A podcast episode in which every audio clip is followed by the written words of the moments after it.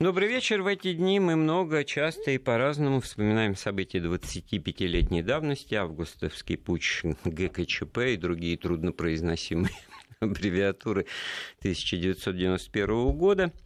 А что из себя представляла повседневная жизнь советских граждан вот в тот момент, в предшествующие месяцы и несколько лет перестройки? Какими заботами жили так сказать, нормальные люди. Ну, действительно, какими заботами жили нормальные люди, и в этом смысле я со словом «нормали» уже поглядел на нашего сегодняшнего гостя, одного из ярких представителей нормальной жизни. Э, без всякой иронии это говорю, Александр Викторович Ломкин, кандидат экономических наук, доцент кафедры истории народного хозяйства, экономических учений, экономического факультета МГУ. Приветствую вас, Александр. Здравствуйте. Ну да, действительно, вот ну, что, сколько стоило, вот э, куплю дверные петли БУ объявление от августа 91 года, значит, вот это в газетах, да, вот просто деталька. Я уверен, что вы как хранитель, бережный, бережный хранитель артефактов прошлого, вот, действительно, все время Александр Викторович приносит такие интересные приметы времени, готовы рассказать. И, может быть, я и слушателей попрошу тоже высказываться на этот предмет в этом контексте, что и как вам было памятно с точки зрения того, чем вы были озабочены э, именно в те в те дни, в те месяцы. Наш телефон 232 15 59, код Москвы 495, смс-сообщение э, Э, с кратким, словом, с кратким номером 5533 со словом «Вести» в начале корреспонденции, пожалуйста, 5533. И номер WhatsApp 7903 170 63 63. Мы принимаем на этот, на этот номер не звонки, а сообщения. Итак, Александр, ну, а вас вообще 19 августа где застало? Э, слава богу, дома. вот, мы накануне с приятелями, одноклассниками очень ярко отметили День воздушного флота, потому что у меня одноклассник, летчик. Вот. И, в общем, это дома. Ну, я, знаете, с чего бы хотел начать? Вот сейчас вот я только подумал, вы сказали про факультет. У нас на факультете есть такое неписанное деление специализации между нашей кафедрой истории народного хозяйства и кафедрой политэкономии. То есть, когда начинается история. И как-то так вот неписано договорились, что история начинается на уровне 25 лет. Вот все, что 25 лет и старше, это история. Хорошо. То, что, сказать, Хлоп... младше... Хлопушка начали. Да, то есть, вот буквально просто вот он этот рубеж, с которого, получается, я имею право как представитель этой кафедры говорить. Вот. Э, с одной стороны, действительно, вроде бы легко говорить. Почему? Потому что был свидетелем, очевидцем, в какой-то мере даже участником этих событий. С другой стороны, как у историка, всегда есть такой вопрос, на который нет ответа. Вот можно ли верить очевидцам? Ну, ну да, про наверное, это мы уже много, да, так сказать, размышляли. Каждый, каждый видит что-то свое. Ну, вы же ведь, насколько я знаю, получили в тот день приглашение. Вот, да, у меня вообще совершенно... открылась какая-то новая страничка. Меня за некоторое время до этих событий мой сокурсник просто встретившийся мне на улице около факультета, он сказал, что ты делаешь, а давай к нам, мы организовали брокерскую контору на российской товарно-сырьевой бирже. Говорит, хочешь поработать? Я говорю, ну, конечно, интересно, давай. И давай. И так получилось, что утром в понедельник, 19 августа, это был понедельник, я должен был приехать на Фрунзенскую набережную, там была строительная выставка, и в павильоне номер 11 был отдел регистрации российской товарно-сырьевой биржи, да, где я должен был получить пропуск на биржу. Я его получил, вот он даже со мной. Этот вот пропуск, он желтого цвета, здесь написано ОРТСБ, помощник брокера, номер брокерской для вас как раз начиналась та новая жизнь, которую да. ГКЧП собиралась, наверное, отменить в первую очередь. Страну путчит, а я собрался, так сказать, в бизнес. Причем тут очень интересно, тоже такая примета истории, пропуск желтого цвета, там была цветовая дифференциация штанов на бирже, то есть желтого цвета пропуска и карточки были у помощников брокера, синего цвета у брокеров и красного цвета у руководителя брокерской компании. Но это все уже пример конторы. того, что звуковое кино уже готово было начать работать, но тут же танки в Да, и вот города. я утром поехал туда, на Фрунзенскую набережную, что меня очень удивило, то, что нигде никаких примет, никакого путча переворота я просто не увидел я получил пропуск, времени до торгов было много, торги в 12.30 начинались, я не спеша так вышел и решил прогуляться, погода была чудесная, я вышел на Фрунзенскую набережную и около ну, там вот Академия Фрунзе, да, или там, Министерство, Министерство обороны. Да, Министерство обороны. Вот там я увидел 8 э, боевых машин пехоты которые очень красиво так стояли на набережной. Там очень ненапряжно вели себя члены экипажа, и солдаты просто лежали на броне, отдыхали, а мимо ходил очень грустный офицер. Э, это была первая примета наличия войск в Москве, которую я заметил. Потом я дошел, помню, пешком до, по набережной до метро парк культуры, и вот тут вот я увидел просто целую демонстрацию. Э, стояли танки, стояли, видимо, машины обеспечения ГАЗ-66 с полевыми кухнями. И было огромное количество народу, все снимали, фотографировали, и как-то все равно, знаете, было какое-то такое ощущение какой-то несерьезности происходящего. И помню, первый раз, так сказать, вот что меня ударило по нервам, это я увидел, как мне навстречу двое мужчин под руки вели женщину, которая просто вот на взрыв рыдала. В чем причина, я не знаю, то ли на нее так вот подействовало все, что она увидела, но вот это был такой вот первый да, удар это по вот нервам было э, очень коктейль впечатлений, отношений. Совершеннейший коктейль, совершенно а верно. торги-то состоялись? Ой, это вообще отдельный разговор. Почему? Потому что торги обычно там шли часа три пока там все группы товаров на двух ямах проходили, ямы там, где маклеры оглашали группы товаров, в тот день вместо трех часов торги прошли минут за 15.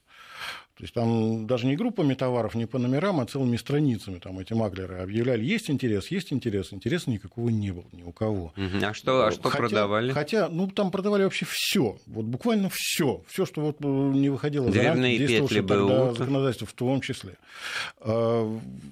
А, но были даже, я помню, те, кто заключал сделки. На них как-то так смотрели, на каких-то вообще отчаянных товарищей, которые уже ничего не страшно в этом мире. А вот сейчас, э, а вот сейчас как бы, ситуация на бирже как раз определяет отношение ну, всех остальных ну, происходящих. Биржа, биржа не отреагировала, та, тогдашние да? биржи. Вот, это Знаете, тоже... тогдашние товарные биржи в огромном количестве возникавшие, они, в общем-то, призваны были решить одну задачу. Они подменяли собой э, органы государственного планирования, централизованного планирования, которые ну, не то чтобы отмирали, нет, их, я бы так сказал, их сносили целенаправленно, причем действиями сверху.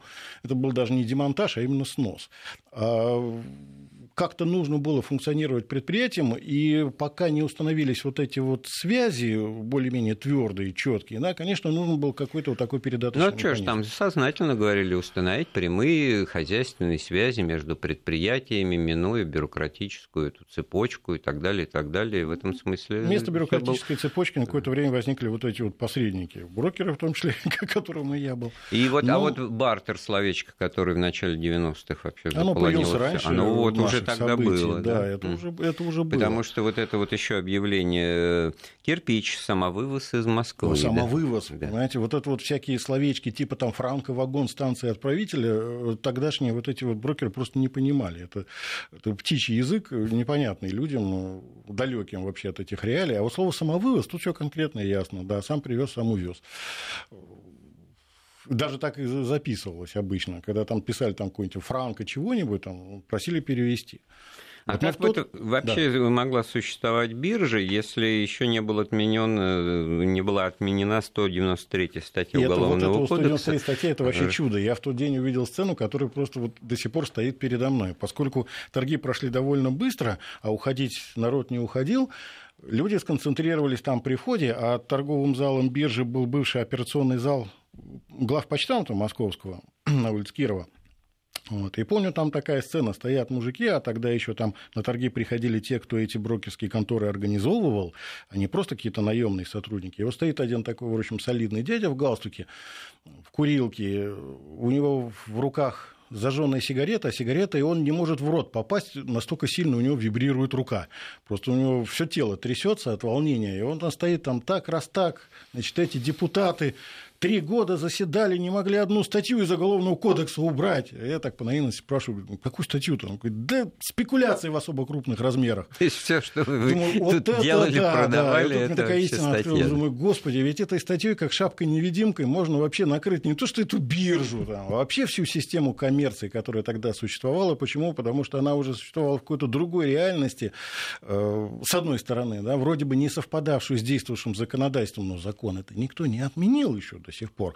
И вот это прямая функция необходимости органов власти, если заявляется какая-то реформа экономическая, то ее надо обеспечить законодательно, объявить ну, правила Видите, игры, обозначить меры контроля, правила, и все, и поехали. Что вот, вот именно что да? поехали. Вспомните, как тогда принимали всякого рода законодательные акты. Как говорилось тогда, с колес и писал где-то на коленке. Э, дело в том, что это, это еще ладно, так сказать, по-быстрому не самое страшное, а то, что не отменялись при этом ну, предыдущие законы, прям противоречащие да. этому. Да. То есть Причем... концепция была такая: давайте тогда примем и внесем дополнения, э, которые необходимо Совершенно будут верно. Ну, противоречить юрист, друг другу. представляю, да. в таких а потом случаях, эта коллизия да. в конституционный кризис 93 -го года вылилась, потому что вот в одной статье написано, что вся власть советом, в другой статье написано, что есть институт президента, э, и не только там, это. И, и не только да, это. Не только да. это. Но, насколько я знаю, в законах обычно там сверху у юристов пишутся во изменение, там,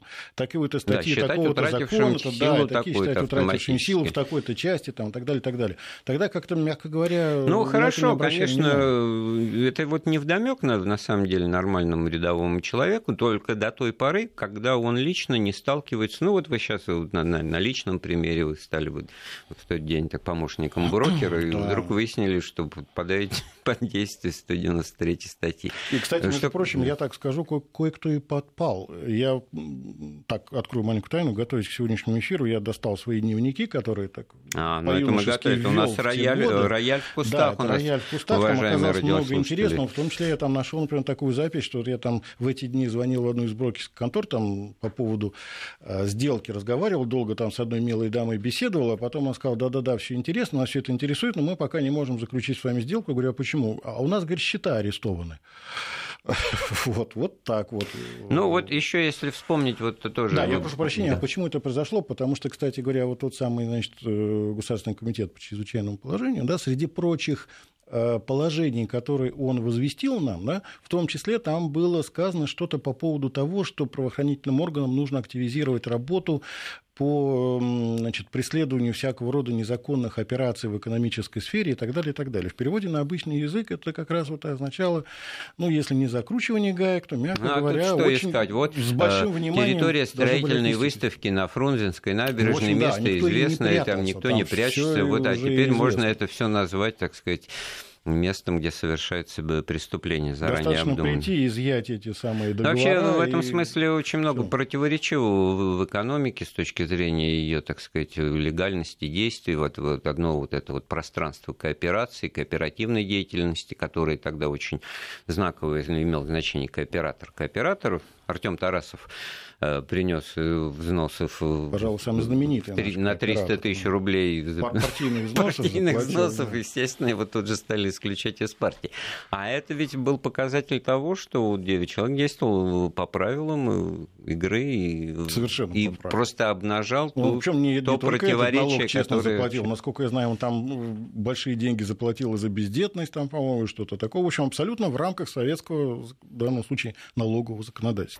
То есть он был вот э, примером того, что как бы декларировалось и могло дальше и не пойти. Ну, в общем, вот, его вот, бы надо было похвалить, наверное, да, за это. Вот и поставить понятно. пример другим, сказать, дескать, что можно быть и членом КПСС и работать там, держать э, кооператив. Кстати, он ведь там не просто торгово-закупочным операциям, насколько я помню, занимался. У него там даже что-то там с научными разработками было. То есть э, не самый худший пример в, общем, а, в этом плане. А при этом получается, что вот история печальной карьеры министра финансов Гостева вот в этом О, вы знаете, для того, чтобы с этим разобраться, вообще надо несколько основательнее остановиться вообще на явлении кооперации как таковом, и как эта кооперация, и как кооператоры поучаствовали в событиях, о которых мы сегодня говорим, и э, в дальнейшем развитии экономическом страны. Тут вообще довольно сложная вещь, очень неоднозначная. Здесь тоже очень так много вопросов э, и мало ответов. Почему? Ну вот в 1988 году вдруг скоропостижно принимают закон о кооперации. Его действительно очень быстро приняли. Э, по-моему, не очень даже вдумываясь в текст того, что там написали, из-за чего потом были всякого рода коллизии. Тут вопрос, например, даже такой можно задать. А вообще зачем нужен был закон о кооперации? Что в Советском Союзе кооперации не было? Что была. Ну, она жила, мягко говоря, скажем так, в очень урезанном виде. Неровные отношения были у кооперации. Не знаю, сейчас власти. задумался магазины потребкооперации. Вот, вот, вот, совершенно. Э, ягодки, в общем, грибочки. два направления были. Потребкооперация, да, и, и промкооперация. Mm. Пром это не промышленная, пром это промысловая кооперация. Mm. Ну, если еще, так сказать, вынести за скобки э, колхозно-кооперативную систему, это отдельный разговор. Хотя это тоже, в общем, кооператив. Так, в скобочках замечу, тут не так давно на одном из каналов какой-то новый фильм показывали, там, дескать, послевоенная жизнь такая, какая-то молодая девица приезжает в деревню, ее там как-то в штыки встречают, говорит, ты кто такая, библиотекарша, что ли, новая? Он говорит, нет, меня к вам прислали, там, кем, библиотекарем? Он говорит, нет, председателем в колхоз. Ну, тут вообще очень хочется у сценариста, режиссера спросить, господа, вы вообще представляете себе, что такое колхоз? И можно ли прислать председателя Тем более, колхоза? столько фильмов в свое время да, было снято о том, как действительно становились и, да, и знаете председателями колхоза. между колхозом и совхозом? Вот этот вот. фильм, где Нонна Мордюкова и Михаил Ульянов играют. Там, да, да, да. Вот, вот это правда жизни, знание это, деталей. Это кооперативная да. структура. Да. Там при, при всех э, сложностях советской жизни все-таки председателя выбирали из числа членов пайщиков Ну, пускай кандидатура была да, согласована, утверждена и конечно, менялась, да, но, но процедура голосование именно... Голосование и решение все таки последнее слово, наверное, оставалось за... Вот возвращаясь в 91 да, год... к кооперативам. Их же, в общем, подавалась вот эта вот реинкарнация советской кооперации, именно реинкарнация. Почему? Потому что э, ярко жила кооперация в 20-е годы, ну, НЭП, тем э, более. Да, в начале 30-х. Вот мы как-то в одной из передач говорили о военном снабжении, о военторгах, да? Ведь прямой, прямой предшественницей военторга в снабжении армии была промкооперация. Это ее заменили военторгом государственной структуры. А до этого именно кооперативы и кооперативные магазины обеспечивали в том числе армию всякого рода Ну, хорошо, участие в промкооперации, а... оно просто давало ее участникам какие-то все таки большие доходы. Ну, ну почему понимаете, Андрей Сергеевич, это не всегда было связано с доходами. Часто в, промкооперацию, в промысловую кооперацию включались такие виды деятельности, которые нельзя было охватить ни колхозами, ни совхозами. Ну, например, охотники, э, рыболовы, не, а там, тут было всем понятно, что кооператор – это, условно говоря, вот э, частник, который использует чаще всего государственный это собственности, вот, это уже находящиеся это уже мутация, средства да, производства это уже для извлечения годов. Для извлечения Почему? личного что, дохода. в общем-то, изначально э, должно было быть как раз не так, в общем-то. Но кооперацию в 80-х годах возрождали с, э, с таким главным лозунгом, что кооператоры должны восполнить определенного рода пробелы э, в действующей экономике и огрехи ее подправить. Ну, например, насытить рынок потребительских товаров и услуг. То есть там, где государство не справляется, там, где у государства в силу его величия, может быть, не хватает э, сил на то, чтобы Огурчики, помидорчики? А, не ерунда, во-первых. Услуги, услуги любые. Вот. Здесь я тоже в скобочках скажу, это тоже была не новость. Почему? Мы как-то забываем, что советское законодательство, оно было не такое кондовое, как нам порой кажется. Ну, например, а, что, в Советском Союзе личное предпринимательство было запрещено? Таки нет, скажу я вам, разрешено. Почему? Потому что, ну, например, если уж мы говорим о 70-х, 80-х годах, в редакции Конституции 1977 года, это так называемая Брежневская Конституция, да, была знаменитая в узких кругах 17 статья, которая разрешала гражданам СССР личную э, предпринимательскую деятельность. Э, с одним только условием, чтобы там не было эксплуатации человека человеком. А без этого, пожалуйста, можно было открывать там семейные кафе, пошивочные мастерские и так далее, и так далее. Маленькая я... Э, парикмахерская, да, в которой да. на, на два кресла, да, она может быть. Я, так скажем, Но нанимаешь, значит, парикмахера, и получаешься эксплуататором. А если Только это парикмахер у тебя теща, то, пожалуйста. То есть, то есть Я... хочешь заниматься бизнесом, женись. Да? Привлеки, активизируй семью. Я вспоминаю а, кстати, свое... в Беларуси свое, да. что-то такое и сейчас существует. Я вспоминаю свое детство, прошедшее в Москве, на Пресне. Вот там есть на Пресне такой в районе Шмитовского проезда, э, район называется Новые дома. Ну, эти дома новыми были лет 80 назад. Название ну, осталось. Да, но название осталось. Так вот, там была фотомастерская Да? Ну, представляете, тогдашнее фотодело. Да? Во-первых, не все владели фотоаппаратом. Вообще фотоаппарат был не у всех. Да? Потом для того, чтобы самому проявлять и печатать фотографии, надо было иметь технику. Там нужен был этот увеличитель, надо было с химией этой быть знакомым. То есть целая процедура. Поэтому те, кто, в общем, этим не владел, они пользовались услугами Но на самом деле масса таких бытовых мелочей. Да, и там которые... было такое фотоателье, который один такой благообразный старичок держал. Я сейчас так подозреваю, что он, видимо, был не первого поколения фотограф, потому что я вспоминаю, он что-то там папа разговаривал с ним, он так жаловался на то, что, дескать, его дети, внуки не хотят этим заниматься. А у него в прихожей, я помню, висели всякого рода распоряжения, подписанные председателем исполкома, а он еще жаловался на фининспекторов, которые там к нему вот, приходят и за ним следят. То есть получить разрешение на это через исполком можно было. Здесь, кстати, отсюда выход один еще другой. На всякого рода теневиков, цеховиков, которые, в общем-то, в свете этого становится понятным, как существовали они. Они, в общем-то, если называть вещи своими именами, занимались незаконной предпринимательской деятельностью. Они не получали разрешения, лицензии, не платили налогов. Вот у нас тут Александр уже, значит, не, не, товарищи пишут, называя конкретные цены, которые мы тоже можем ну, назвать. Да, мы да? еще, так думаю, подойдем. Э, мы подойдем, поэтому ладно, тогда не будем к этому переходить. Давайте до перерыва все-таки историю с Гостевым э, завершим, а, министром финансов. История с Гостевым, в общем, такая была, что министр финансов СССР Борис Иванович Гостев, видя то, что происходит с кооперацией, в первую очередь видя, как, э, в какой системе финансовой живут кооператоры, и самое главное, обращая внимание на то, какие доходы они получают, а доходы действительно были на фоне, так сказать, обыденных советских зарплат просто фантастическими, они превышали их не в 10 и не в 100 раз. А Но это не больше. с парикмахерских услуг получено. Не с парикмахерских, естественно, да. И э, Гостев э, предложил как раз ввести вот эту вот скользящую шкалу налогообложения с тем, чтобы... Прогрессивно. Прогрессивно, да, чтобы можно было э, соответствующим образом облагать значительными налогами тех, кто получает значительные доходы.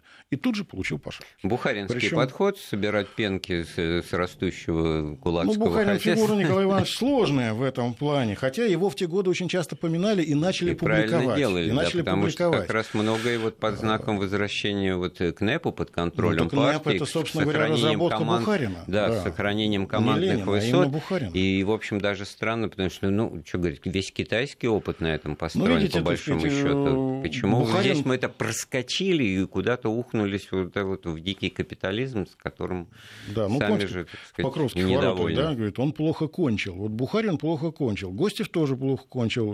Его ну, просто не настолько, тут же, как ну, Бухарин. не настолько в духе времени, да, его просто сняли с занимаемой должности, и причем настолько серьезно сняли, что Борис Иванович больше никаких государственных должностей не занимал. Его на пенсию отправили, он был 62 года, если не ошибаюсь. А, на, а не потому ли, что вот он таким образом, как бы с неожиданной стороны, открывал дверь вообще вот всем этим капиталистическим отношениям, потому что во многих странах скорее Запада открыл, вот такая скорее, прогрессивная шкала ну, налогообложения да, в той же сказать, Америке да, существует. Он-то, он-то как раз был абсолютно в конве и размышлял, наверное, логично в этом плане. Но здесь выход на другой вопрос в этом плане. А что вообще хотели ли наши тогдашние экономические реформаторы достичь введением кооперации? Если просто да. насытить рынок э, товаров и услуг, то тут можно сразу сказать, что, мягко говоря, эта идея не была достигнута. То есть результат не был получен. А если в результате этого хотели получить э, некую, ну, прослойка это так звучит сложно, но некий контингент предпринимателей, то да. То есть создать новую социальную базу, Совершенно среду верно. и так да, далее. те, которые должны были поучаствовать вот, в следующих Которая сама будет понимать, и вокруг нее люди, находящиеся, будут понимать, что они некое, так сказать, неожиданное уродливое порождение, так сказать, социализма, который на этом, так сказать, себя Они должны были пригодиться чуть позже. Да. Ну что ж, сделаем перерыв в нашем разговоре, вернемся в студию после выпуска новостей. Былое и нравы с Андреем Светенко. Ну что ж, мы продолжаем с нашим гостем, кандидатом экономических наук Александром Ломкиным, вспоминать 91 э, год и все, что ему предшествовало в плане перестройки с точки зрения повседневной жизни, вот этих вот интересов меркантильных, хозяйственных, экономических. Э, я напомню, наш телефон 232 15 59, код Москвы 495 и смс-портал с кратким номером 5533. И вот нам уже к нам на тему, сколько чего стоило, да. Вот пишут, водка стоила 2,87, а сигареты Прима 14 копеек, три восклицательных знака. Нет, ну, это мил уже человек. не в 91-м. 91-м. Да, что это, вы? уже не, это не 91-м. Я старый пьяница, мне 60 лет. Я прекрасно помню, когда 2,87 почило в Бозе. Это, это, это, это 69-й год, когда трудовик пришел в школу. Да. Я, я помню, на уроке начал чего-то кого-то отпрашивать к себе у физкультурника, и тот ему еще говорил, значит, 3,12 уже он говорил, там 3,62, потом 4,12. Да, добавочный 3,62. Добавочная 3,62.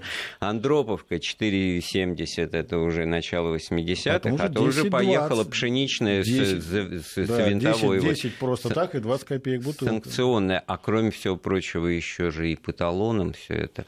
А сигареты это уже было повышение вот этих знаменитых болгарских стюардесс с 35 до 50 а копеек. До 60. до 60. Э, космос, я вот не курящий человек, но я помню, 70. что космос 70 стоил, Ява Явская 60, вот, в некоторых советских республиках с рубля уже сдачу не давали, я в Грузии. Да, а иногда в продажу, иногда в продажу году, попадал да. импорт западный, так в открытую продажу, а ну Мальборо, по-моему, трешечки. Вот, а теперь сравните, условно умножив на 400, так сказать, и получится все равно, как вот если рубль, да, что сейчас бы пачка сигарет стоила 400 рублей, да, вот не стоит она таких денег. И водка в этом смысле дороже стоила с точки зрения имеющихся доходов, потому что вот, что касается зарплаты, она тоже повышалась, да, ну, может быть, вы здесь меня компетентно поправите, но, в принципе, она вот в этих вот системах координат, сложившихся в советское Там очень время... Очень сложная была в этом плане сложилась система координат, 200... там даже не три измерения, а значительно больше. Давайте, пока мы сейчас вот в эти цифры окунаться не будем, у нас есть звонок, да, добрый вечер, мы вас слушаем.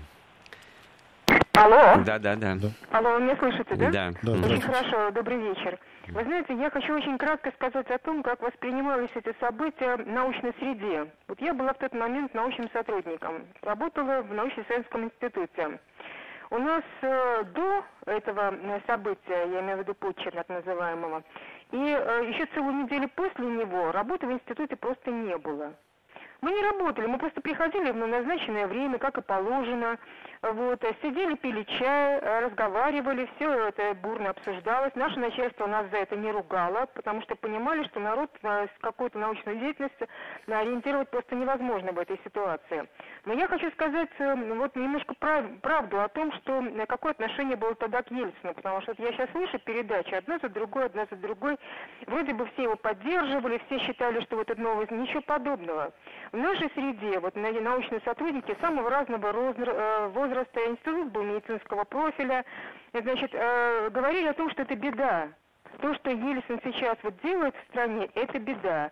И что я вот сейчас по прошествии очень многих лет начинаю понимать, это так чисто интуитивно, что именно с, того, с этого момента, когда вот произошел путч, люди перестали доверять э, Горбачеву окончательно. Mm. Все воспринимали эту, вот эту ситуацию как начало большого краха. Понятно. А вот не пере... не а, а можно вот все-таки детальку спросить? А вы помните, сколько вы получали вот в этом 91-м году? Ну, конечно, я могу да. сказать. Я работала с вредными значит, веществами, я получала 180 рублей. Вот, 180 mm. рублей. Причем это с доплатами за, ну, за вредность. за вредность, да.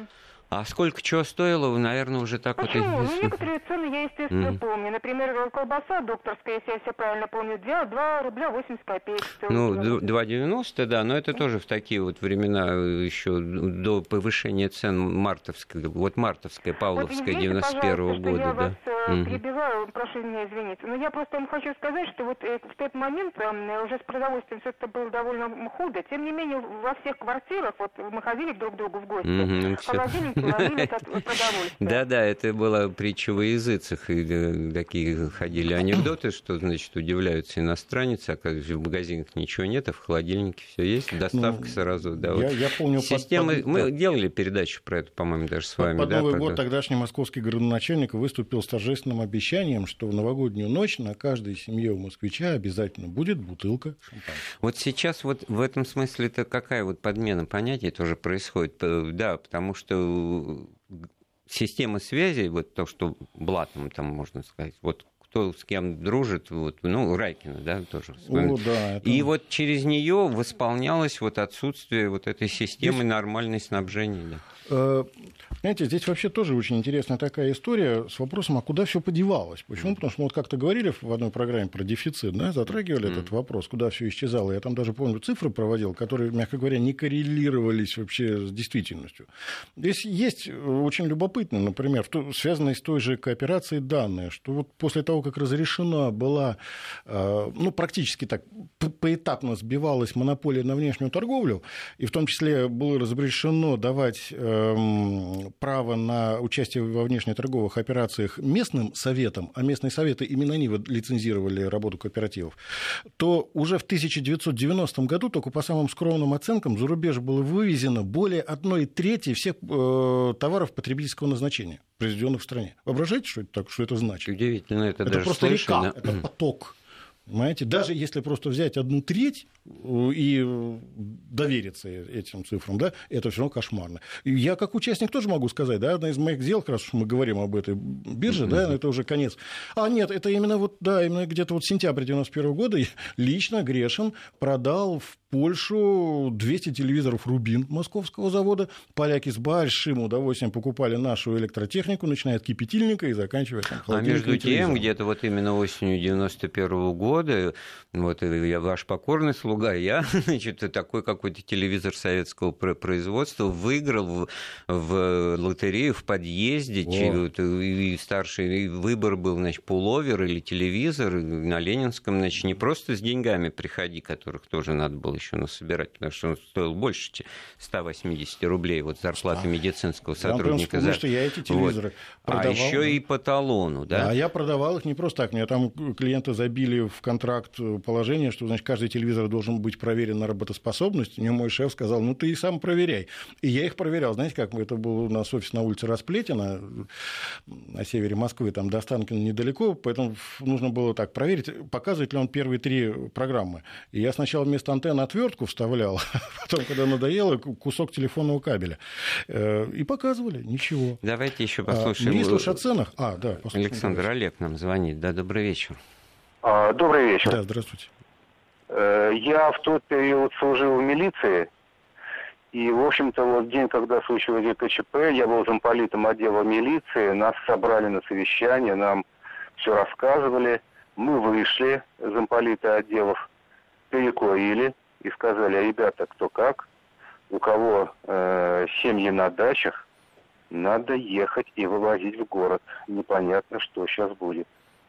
И я помню, я в тот день, я в Петербурге тогда, в Ленинграде, пардон, э, работал. Вечером поздно поехал на дачу, семья уже практически ложилась спать, погрузил в машину, и мы ночью по Питеру... Олег, а вы боялись, где... что будут какие-то нападения вот на частный сектор, да, как тогда говорили, Я красные боялся, придут? Да? Ну, понимаете, армия, а только потому что Армия в городе-то как раз в городе-то как раз Буча-то больше ожидать, чем где-то, значит, в дачном Вы знаете, месте. тогда прозвучал у нас на вот Олимпии в коридоре такой ну, как бы так термин, э, в стране к власти приходит военщина, ребята. Надо, надо опасаться. А вы не помните, скажите, а сколько вы получали как вот сотрудник милиции и, офицерскую должность именно вот в, в это время? Ну, вы знаете, тогда еще получал нормально. То есть тогда еще инфляции-то бешеной не было. Это потом mm. все раскрутилось. И потом в день получки 20 числа бежали в банк скорее покупать доллары, а, а тогда еще было ничего. Ну, тогда это еще было не, невозможно. Да, ну да, хорошо, спасибо. Спасибо, очень интересное соображение, причем вот от сотрудника правоохранительных органов бывшего в те времена. Это очень интересно, потому да, что выбор-то и позицию да. людей а определяла не, не работа, да, не, не, не погоны даже, это, в общем-то, показательно, а вот понимание жизни, уровень да. этого. Я что хотел сказать, 88-ю статью, каравшую за незаконные операции операции с валютой и драгоценными металлами отменили только в 1992 году.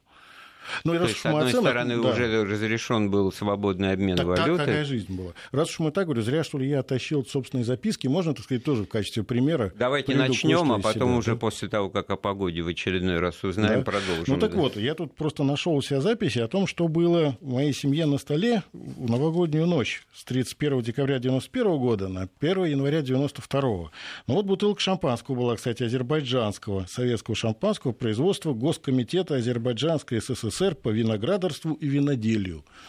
Вот. Бабушке своей я на Новый год купил банку красной икры, которая имела официальную цену 4 рубля 50 копеек, а купила ее в коммерческом каком-то коммерческой торговле за 100 рублей. Вот, кстати, к вопросу о доходах господ кооператоров. Вот. Что еще было? Значит, Купили батон германского сервелата, цена 60 рублей за килограмм. Потянул батон, соответственно, 62 рубля 59 копеек. Так, значит, ну там были еще ну, салаты, грибочки, это понятно, так, это свое. Так, э, банка шпрот, последняя, я вот записал, цена, госцена 77 копеек, зафиксирована на крышке была. Ну, коньяк раздобыли, лежал давно. У, шпрот, икра. у шпрот есть да. такая тенденция периодически ага. Ну, шпрот у нас вообще просто национальная еда, несмотря на то, что прибалтийская. Ветчина наша местная, московская, называвшаяся официально колбасной видимо, для того, чтобы подчеркнуть ее близкое родство да. с семейством мясопродуктов. Александр, вы разогрели, подогрели аппетит. Мы сейчас сделаем э, паузу в разговоре. Ну, в общем, ну, понятно. Кстати говоря, этот Новый год был единственный в моей жизни, когда я вот, например, не смог найти бутылку шампанского, вообще без шампанского встречал. Ну что ж. Былое и нравы с Андреем Светенко. Ну что ж, мы говорим о событиях августа 1991 года с Александром Ломкиным, кандидатом экономических наук, сотрудником МГУ. Ну что вот можно сказать э, по поводу уже вот услышанного, обсужденного, наверное, советский обыватель все-таки был добр и наивен, очень и, наивен, и, и, и рассчитывал всегда, что властям, правительство да. ему поможет, да. Вот. А да. при этом получается, что, ну и, в общем, осадок от всего так или иначе, что вот плохие правители, сами-то мы хорошие, все, так сказать, и готовы были бы варианты продолжать жить по-прежнему или там начать жить по-новому. Так сказать. Вот, но вот власти у нас такие политики и руководители, что они нам и по-старому не давали, и, и новые тоже как-то вот сикось-накось выстраивали. И, в общем-то, вот на круг выходит, не повезло советскому народу с руководителями. На наше счастье, наш народ не только наивен и добр, он еще и на редкость живуч. А в какой-то момент он начинает понимать, что вообще это все разговоры, и разговорами не интересуются. И разводят, значит, живность на, на, в лоджии кстати, уже готовили кстати, о к зиме. Вспомните, да? что в те годы, как раз вот в начале 90-х, появилась такая ну, мода, не мода, традиция, не традиция, или отнят хорошей жизни. На балконах разводили рассаду, всякого рода помидорчики да, в городах да, выращивали. Вот. И это охватило, это, это даже не болезни, не поветрие, это некий тоже такой вариант. Вот если уж не спасение тех, у кого не было дачи, или, как я тут почитал в дневнике, так сказал... на даче-то уж понятно, это ну, сельское хозяйство были, процветает, были конечно. не у всех. Вот у нас, например, в 91 году дачи еще не было, слава богу. Александр, нам звонят, а, у нас да? есть э, Рашид, да? Добрый вечер, мы вас... А, вот, сожалению, не, не дождался. Ну, а в качестве примера вот диссонанс. Хотите, так сказать, чем торговали в дни ГКЧП? Я вот, например, торговал самолетами. Могу рассказать, сколько стоил так, самолет. Позвольте, да, напомним тем, кто не, недавно с нами, значит, что открылась РТСБ. Да, Российская товарно-сырьевая биржа, которую торговали. Вы спрашивали, чем Путча, торговали, вы да, говорите, и там, работала. Да, петли от дверей. Что там петли? Я вот, например, именно в эти дни продавал в Южно-Сахалинск самолет Ту-154. Я даже могу назвать имя моего контрагента, звали его Сергей Чиняев. Вот, могу сказать, сколько стоил Ту-154. Вот за него просили 20 миллионов рублей. Вот так вот. То есть кооператор какой-нибудь вполне мог себе, наверное, самолет купить. Ил-76 грузовой стоил 22 миллиона. Значит, э, ну, от 22 до 28 а это стартовая цена, а уйти он мог где-то и за 37 миллионов так, и рублей. деньги такие у кого-то в стране тогда да, были. Это не только сделки. такие. Вот у меня тут я записал, у меня заказы были, причем некоторые брокерские конторы принимали заказы на 5, на 7 самолетов, причем с лицензией, с вывозом за рубеж. То есть, представляете, целый, не знаю, ну если не авиаотряд, целый Вот хорошая деталька к пониманию того, что это ГКЧП. Ну там что-то Лебединое озеро по телевизору показывают, значит, московская интеллигенция, значит, впадает в тоску и не хочет возвращаться вот э, к этим партсобраниям и проработкам, значит, э, бежит что-то так или иначе, вручая себя то этому руководителю, то другому, так сказать, рассчитывая. Люди дело занимаются у, делом уже. У интеллигенции оклад 160, 180, 200 от силы, да, а вот, например, да, а Мерседес стоил приблизительно 200 тысяч. Да? А вот, например, вертолет Ми-8, вот у меня записано 3 миллиона, Хотите вертолет? А 200 тысяч Мерседес новый, да? Да. Новый. Да. Вот в этом смысле... Но если есть 200 тысяч на Мерседес, найдется и 3 миллиона Представление о богатстве, и вот несколько смешалось, и вот я запомнил какие-то случаи из жизни тогдашней, когда люди квартиры продавали, вот э, чуть ли не меняя их на автомобиль. Да, вот, да ладно, автомобили. То, что сейчас, там, общем, на понятно, видеоприставки и прочее, телевизор с видеомагнитофоном, видеокамера обычная под кассету VHS, да, на по цене равнялась автомобилю «Жигули».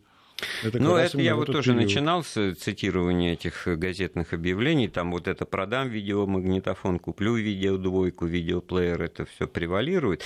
Но вот при этом, значит, продам забор, куплю штакетник и, и ну, даже скорее... Цены, видите, а если уж, так сказать, о людях, вот иногда на видеохронику попадают такие кадры, течет такая река людей по улице Кирова, и над ними бело-синий красный флаг такой длиннющий. Я даже знаю его длину, 210 метров. Это как раз тот самый флаг, который висел в операционном зале Российской товарно-сырьевой биржи, он такой вот длинный-длинный был, его сняли, и вот господа брокера как раз двинулись, э, они вообще по-моему, шли к Белому дому помогать, но ну, не дошли, не дошли, дошли до Лубянки, там mm. он встретился Железный Феликс, чем-то не понравилось. Наверное, наверное, зашли со спины к нему, а он не обернулся. И, в общем, для Феликса это плохо закончилось. Ну да, это был символический финал вообще событий августовского путча. Ну, это я просто к чему? Это я к тому, что если уж мы говорили, что, например, вся система кооперативного движения создавала вот этот контингент, эту прослойку предпринимателей, она была создана, и она сыграла свою социальную роль, безусловно. Ну, она же ведь в любом случае ну, паразитировала на старых экономических э, основаниях да, социалистических, да, да. потому чем, кстати, что почему? Да. Э, сырье брали, значит, в государственных магазинах, да, вот делаешь что, тортики у тебя, да, значит, а где ты берешь какао да, и что муку кооперации, в кооператоры будут приобретать всякого рода неликвиды, э, то, что остается у предприятий, что идет там на свалку. На самом деле это такие блаженные очень мысли, потому что сразу все стало не совсем так. А действующее законодательство ничего не могло с этим поделать. Почему? Потому что уже в разных плоскостях находились экономики. Тогда много говорили о многоукладности экономики, говорили, что это хорошо. Меня, например, учили, что это плохо. Когда в одно время в одной стране, в одном обществе э, параллельно сосуществуют разные системы Очень экономического важно, хозяйства. Да, да, тем более, что они как бы предполагают разную законодательную базу, да, и согласно одному вообще укладу, все. вот э, просто перепродажа того, что ты купил нормальные явления. Система сказать, бытия у людей разные получается. Да? Она, она называется спекуляцией, и там ну, в 2018 году да. 1900 расстрел, значит, а в 1991 там да, какой-то ну, срок. Вы, да? вы, вы так махнули еще, а если уж мы говорили о Николае Ивановиче Бухарине, вспомните его лозунг «обогащайтесь». Да. Он-то как раз в промежутке между этими двумя реперными точками, он говорил, нет. Ну... Но там-то все таки вот многоукладность. Там речь шла о том зерне, которое выращено своими руками, кулаком-мироедом, который нанимает батраков. Ну, в общем, вот он производитель. Он, он не, ему не, не вменишь вину, что он где-то у кого-то взял по да. одной цене, а тебе продает по другой. Ну, Это его продукт ей тоже можно дирижировать. Вот у наших китайских друзей, они любят такие красивые названия романтичные придумать программу. У них это называлось «Пусть расцветает сто цветов». Ну, как здорово они сказали, да, пусть они расцветают. Но посмотрите, как наши китайские друзья поступили. Да, они вот эту многоукладность сумели обуздать. А у нас, похоже, даже такой задачи не ставилось. Ну, она у нас была обуздана, так сказать, э, как бы, так сказать, в силу чего? Сейчас это все, так сказать, ну, да в прошлом. Сами же говорите, 25 лет прошло, значит, это уже история. Да, значит, уже, сказать. история да, это то, что состоялось. То есть, то есть, это да? та история, которая уже может быть Поэтому, значит, для того, чтобы не, за, не, не, не забегать в настоящее, ну, оно вытягивается, конечно, все преемственно. Все-таки вот этот Рубикон, а, августовский путь, он какой-то Рубикон обозначил. Безусловно. Безусловно, да. И в этом смысле меня, например, вот удивило из того, что вы рассказываете, что за три дня, ну, формально и фактически вот правления ГКЧП биржа продолжала работать. Да, вот тут. Ну, там худо-бедно продолжала, да. да. Нет, ее сначала, так сказать, там было объявлено, что она э, прекращает свою деятельность, но она не функционировала сутки, по-моему. Потому что потом приехал Константин Анатольевич Боровой, который был тогда главным управляющим биржи, сказал, что там биржа продолжает работу. Ну, много тогда там чего интересного такого наговорил. Я присутствовал при этом, он очень интересно там выступил так очень резко, что вот надо запретить парады на Красной площади, расформировать те части, которые вошли в Москву. Ну, а приватизация мобилизации вот э, серьезной там э, предприятий, фабрик и даже жилья еще вот тогда разговоров не было. Ну, люди, конечно, по привычке так называли квартиры было, своими, хотя они были государственными, ну, тем более дачи. Еще и ваучер не появился на свет Божий. Ну, это да. будет несколько позже. Ну и, и тогда вот все, все то вот это многообразие кардинально решительных экономических преобразований, связанные уже с именем Гайдара, Чубайса, там, Ельцина, это уже начало 92 -го года, а осень 91-го какая-то вот ваша там пауза, какой-то затишье, эйфория после, так сказать... Ну, напряглись э, предприниматели, ожидая худшего. А худшего в том смысле, что ничего не будет нового предпринято и сделано, а старое все кончается. Знаете, да? у нас, у нас народ, так сказать, обладает богатым таким житейским опытом, передаваемым из поколения в поколение, поэтому всегда сразу рисуется худшее, совсем худшее. Почему, кстати говоря, вот мы не поговорили, собственно, о событиях у Белого дома, где я тоже был в эти дни, у меня яркие впечатления остались от этого всего. Там было очень много предпринимателей, кооператоров, которые э, не только сами лично там участвовали, но, скажем так, э, обеспечивали тылы там в разной степени проявления этого всего. Почему? Потому что они-то как раз поняли, Я запомнил, запомнил там. позднюю ночь, ну, уже ночь вот первого дня, так сказать, обороны Белого дома, когда э, с подачи Юрия Михайловича Лужкова с, Арбата из ресторана приехала еда. Я видел, как разгружали из машин просто. Эти тетеньки, официантки, буфетчицы и поварихи, да. они, значит, так вот обслуживают, что называется, и тех ребят, вот солдат-десантников, значит, вот эту мамочку котлеточку, и это тот порционное, ресторанное. Вот как бы тоже можно сказать. Вот этого я не видел. Я видел, как просто приезжали люди на машинах, ну, такие еще полугрузовые, какие у нас были, там, четверка Жигули, да, открывали там пятую дверь и начинали выгружать, выгружать ящики и коробки, дескать, ребята, давайте давайте ешьте, пейте, только не уходите никуда. Ну, это вот... Э, вот это, было. это было, да. Но в этом смысле, конечно, понятно, что был контингент людей, которым было понятно, э, с точки зрения хозяйственных своих э, интересов и политическая позиция была понятна. Большинство Выбор был или-или. Большинство все-таки да. вот в этом смысле, конечно, как сейчас принято говорить, это была такая точка бифуркации, такое раздвоение. Либо так пойдет, либо вот так. Действовало все-таки ну, не то, что с прямым каким-то расчетом на будущее, на получение каких-то дивидендов, а скорее вот просто эмоционально-психологическая реакция на то, что, так сказать, вот она альтернатива. Ну, а лексику не тех лет. Портократы, портократы рвутся к власти. Ну, такое ощущение, что кто-то от власти отстранял да. вот в то время. Ну, э, Соответствующие так, ну, же, выводы да. были из этого всего.